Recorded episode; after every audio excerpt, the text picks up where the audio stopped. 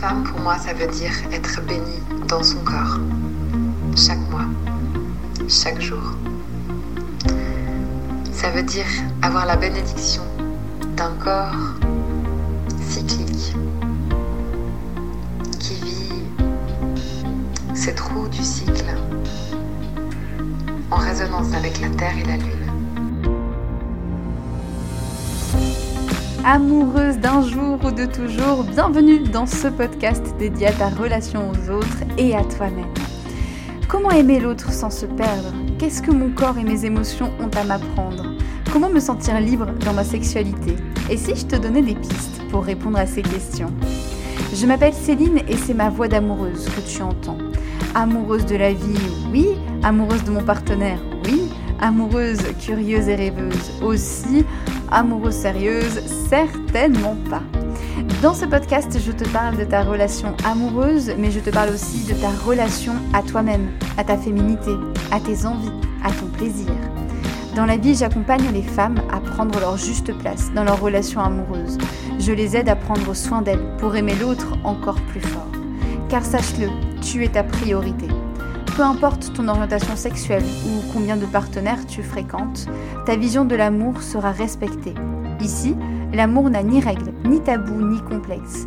Ici, se donner de l'amour est encouragé, se faire du bien est validé. Ici, se choisir en premier est autorisé. Dans chaque épisode, un nouveau sujet sera abordé en lien avec l'amour, le féminisme ou la sexualité. Alors, si ça te tente, reste branché et suis ma voix pour te laisser guider. Tu écoutes la voix d'une amoureuse, la voix d'une femme joueuse, songeuse, joyeuse.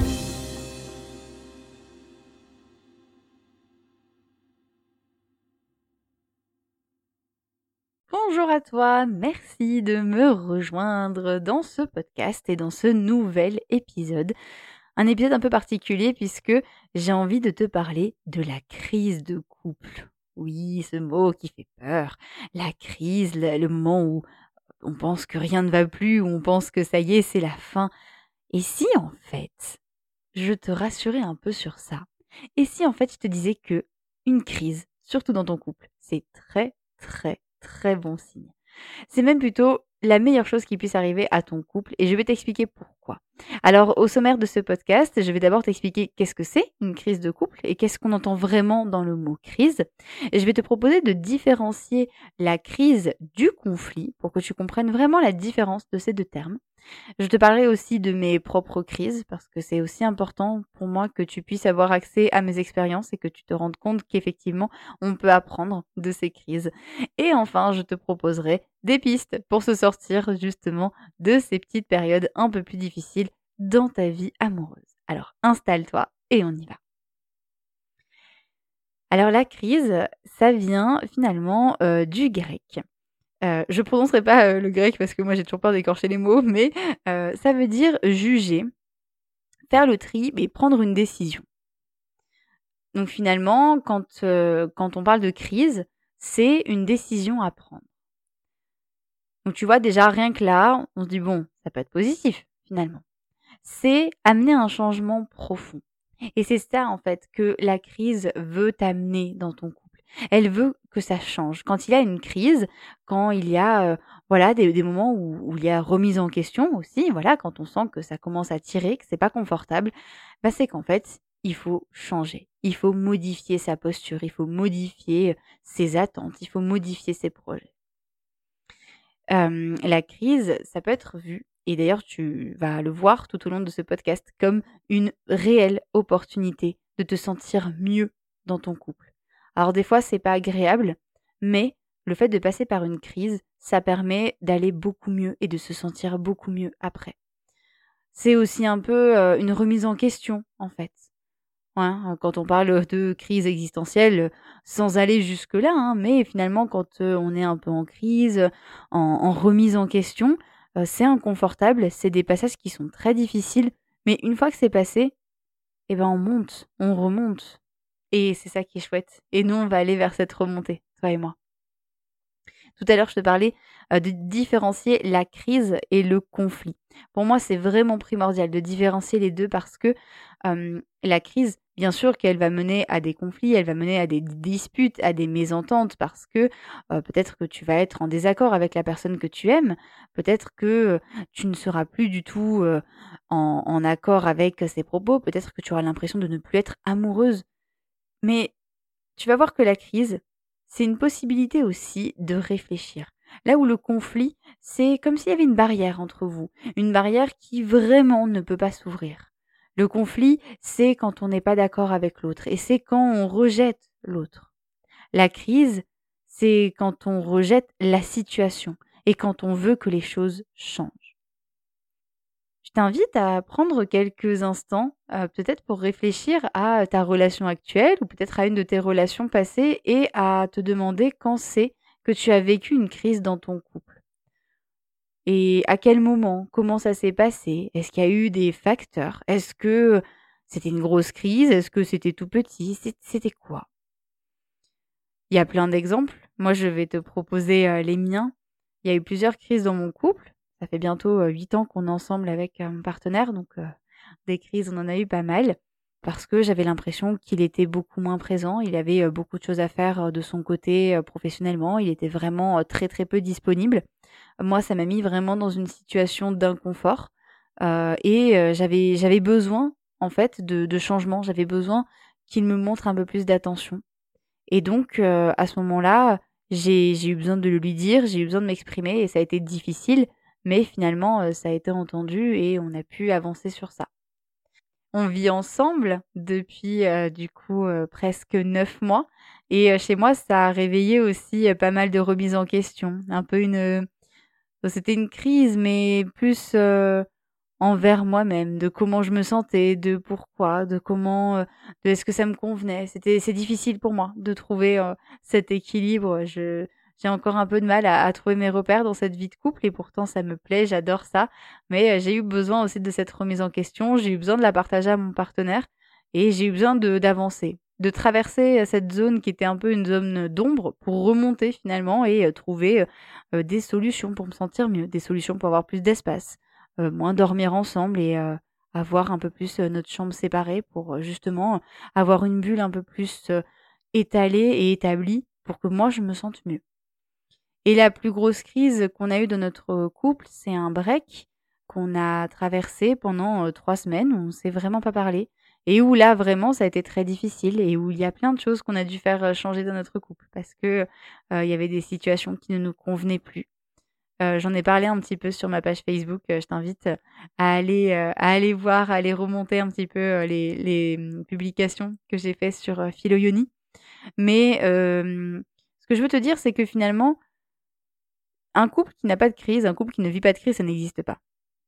Et c'est pas forcément nécessaire de devoir passer par une crise énormissime. Hein. Des fois, le fait d'avoir un certain âge peut amener à une crise, le fait de perdre son emploi peut amener à une crise, le fait qu'il y ait une infidélité peut amener à une crise, mais parfois ça peut être aussi des choses très simples. ça peut être le mode de vie que vous avez avec ton ta partenaire qui ne te parle pas ou qui ne te parle plus et qui que tu as envie de changer. Bref, tu vois, c'est toutes ces choses-là qui vont rentrer dans cette zone de crise. Et maintenant, ce que j'ai envie de te proposer, et j'ai envie qu'on passe beaucoup plus de temps sur cette partie, c'est comment t'en sortir. Parce que bon, certes, je suis en train de dire que les crises, c'est pas grave, mais je pense que tu dois peut-être te dire derrière ce podcast, oui, ok, mais qu'est-ce que je fais moi avec ça? Comment ça se passe? Alors, je vais te proposer plusieurs étapes pour aller dans cette crise et pour t'en sortir. Première étape, accepte la crise. Accepte et laisse-la complètement déferler sur toi. Tu sais, c'est comme tout finalement. C'est comme euh, si tu résistes à quelque chose, ça va forcément arriver. Donc il vaut mieux l'accepter que euh, se faire complètement submerger. Donc si tu te sens euh, un peu perdu dans ton si tu te poses des questions ou si tu sens que tu ressens cette sensation de changement, si tu as envie que ça change, laisse complètement aller ce flot. Et tu ne vas pas perdre ton ta partenaire. Hein. Tu ne vas pas le ou la perdre si tu te laisses complètement aller et si tu acceptes que c'est difficile en ce moment ou qu'en tout cas c'est moins confortable. Ça arrive, hein, c'est normal.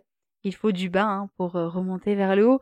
Donc c'est complètement ok. Je t'invite à vraiment te laisser traverser par ce qui se passe et, euh, puis à, prendre le temps. Mais pas à prendre de décision pour l'instant. Même si euh, on va y venir, mais pour l'instant, laisse-toi juste traverser par ce qui vient. Et si c'est difficile, c'est ok. Tu peux ensuite te demander de quoi tu as besoin, là, maintenant. Qu'est-ce qui se passe, en fait? Pose-toi la question, comme si euh, tu discutais avec toi-même. Ça peut paraître un peu bizarre, mais qu'est-ce qui se passe? Pourquoi là, euh, d'un coup, je me sens... Euh, ouais, je, me, remets les choses en question dans mon couple? Pourquoi il y a des choses qui me dérangent? De quoi j'ai besoin? Quand on a traversé une période difficile avec mon partenaire, bah, je me suis posé la question pourquoi j'étais si en colère contre lui? Ou pourquoi c'est pourquoi cette situation m'agaçait, le fait qu'il soit vraiment très focus sur ses projets et peut-être un peu moins sur moi. Et j'ai compris que j'avais besoin d'être rassurée, que j'avais besoin d'un peu plus d'intention, que j'avais besoin qu'on passe un peu plus de temps ensemble à ce moment-là. Et juste le fait de poser ces mots-là, ça m'a aidé à y voir un peu plus clair et à savoir qu'est-ce qui se passait pour moi. Parce que tu ne peux pas savoir ce qui se passe chez l'autre ou pour l'autre, mais tu peux savoir ce qui se passe pour toi. Donc si avec la nouvelle année, ça peut arriver, tu remets aussi ton couple en question en te disant bah tiens, est-ce qu'on va finir l'année Oh mais comment ça va se passer oh, Je me pose des questions. De quoi tu as besoin? Est-ce que tu as besoin de clarté? Est-ce que tu as besoin de sécurité? Est-ce que tu as besoin d'être rassuré, de prendre soin de toi? Est-ce que tu as besoin que vous passiez plus de temps ensemble? Est-ce que tu as besoin de plus de temps pour toi, peut-être? Est-ce que tu as besoin de voir un peu plus tes amis? Est-ce que tu as besoin de nouveaux projets? Peut-être que vous avez euh, pour projet, par exemple, de partir construire euh, une maison et que finalement ce projet ne te parle plus et que tu as envie d'autre chose? Qu'est-ce qui là maintenant te fait envie? C'est une question très difficile de travailler sur les besoins, donc euh, n'hésite pas à prendre tout le temps nécessaire qu'il faut pour, pour cette question, parce qu'elle est vraiment primordiale, c'est vraiment important que tu puisses savoir de quoi tu as besoin et ça va te permettre d'aller à l'étape suivante dont je te parle tout de suite. Mais tiens, justement, parle. Parlez, bien sûr. Parle-en. Hein, parle-en. Ne reste pas avec tes questions, tes doutes, tes agacements, tes émotions. Prends le temps d'abord de les vivre pour toi, bien sûr, mais viens en parler à ton ou ta partenaire si tu te sens en sécurité. C'est important c'est important dans ton couple que tu puisses avoir la possibilité de déposer ce que tu ressens. Et je te rassure, hein, tu n'es pas en train de dire à ton partenaire je ne t'aime plus, je ne veux plus de notre couple. Tu es juste en train de lui expliquer comment toi tu vas. C'est pour ça que c'est important que d'abord tu saches de quoi tu as besoin. Comme ça, quand tu lui en parleras, tu seras pas en train de l'accuser, tu seras pas en train de dire ben voilà, ça va pas parce que tu fais ça, tu fais ça. Non, tu pourras lui dire en ce moment, euh, c'est un peu difficile pour moi. J'ai besoin de ça. Si c'est difficile d'en parler, de verbaliser ça, tu peux par exemple utiliser aussi euh, la technique de l'écrit. Tu peux lui écrire un long texto, tu peux lui écrire un long message sur euh, Messenger ou sur n'importe quel autre canal. Tu peux lui faire aussi un message vocal sur WhatsApp. moi, je, l'ai fait hein, pour, euh, pour, un break que j'ai décidé. On n'était pas, euh, on n'était pas physiquement dans le même lieu avec mon partenaire et du coup, je lui ai fait un message vocal parce que c'était ce qui résonnait le mieux sur le moment. tu peux aussi lui écrire par exemple euh, un mail ou euh, voilà voir la, la, la, ce qui te met le plus à l'aise parce que le plus important c'est que toi tu te sentes bien. Et si c'est pas possible, si tu sens que ton partenaire ou ta partenaire n'est pas forcément euh, là pour discuter ou n'a pas forcément envie de s'ouvrir à, une discussion ou, ne comprend pas, tu peux aussi lui écrire une lettre que tu ne lui enverras pas. Mais tu peux lui écrire comme si tu allais le lui envoyer. T'écris tout ce que tu as besoin de faire sortir et ensuite, tu supprimes tout ce que tu as écrit. Mais juste pour te soulager, pour que les mots sortent, pour que tous tes besoins sortent. Même si euh, cette solution, elle est possible d'écrire sans lui envoyer ce que tu dis, sache que quand même pour traverser une crise et dans une relation amoureuse, là c'est important hein, que ton, ta ou tes partenaires soient concernés et qu'à un moment tu puisses leur parler. C'est important que tu puisses ouvrir une discussion. À toi de te mettre en sécurité dans cette discussion, mais c'est quand même important. Sois franche. Ne reste pas avec ta souffrance. Tu as le droit de la partager. Ça concerne ton couple. Même si c'est toi qui te poses des questions. En tout cas, c'est, ça concerne ton couple. Donc, n'hésite pas à en parler. Et tu serais surprise, hein, parce que peut-être que ton ta partenaire aura une solution à te proposer. Peut-être qu'elle aura des idées que vous pourrez mettre en place pour que tu te sentes mieux.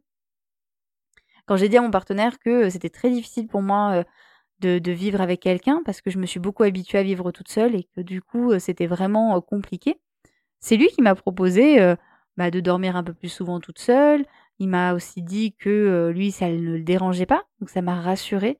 Et le fait qu'il me propose cette solution, ça m'a mis en confiance pour le pour faire ça, d'aller dormir toute seule sans culpabiliser et d'avoir un peu plus de temps pour moi. C'est un travail d'équipe le couple, c'est important.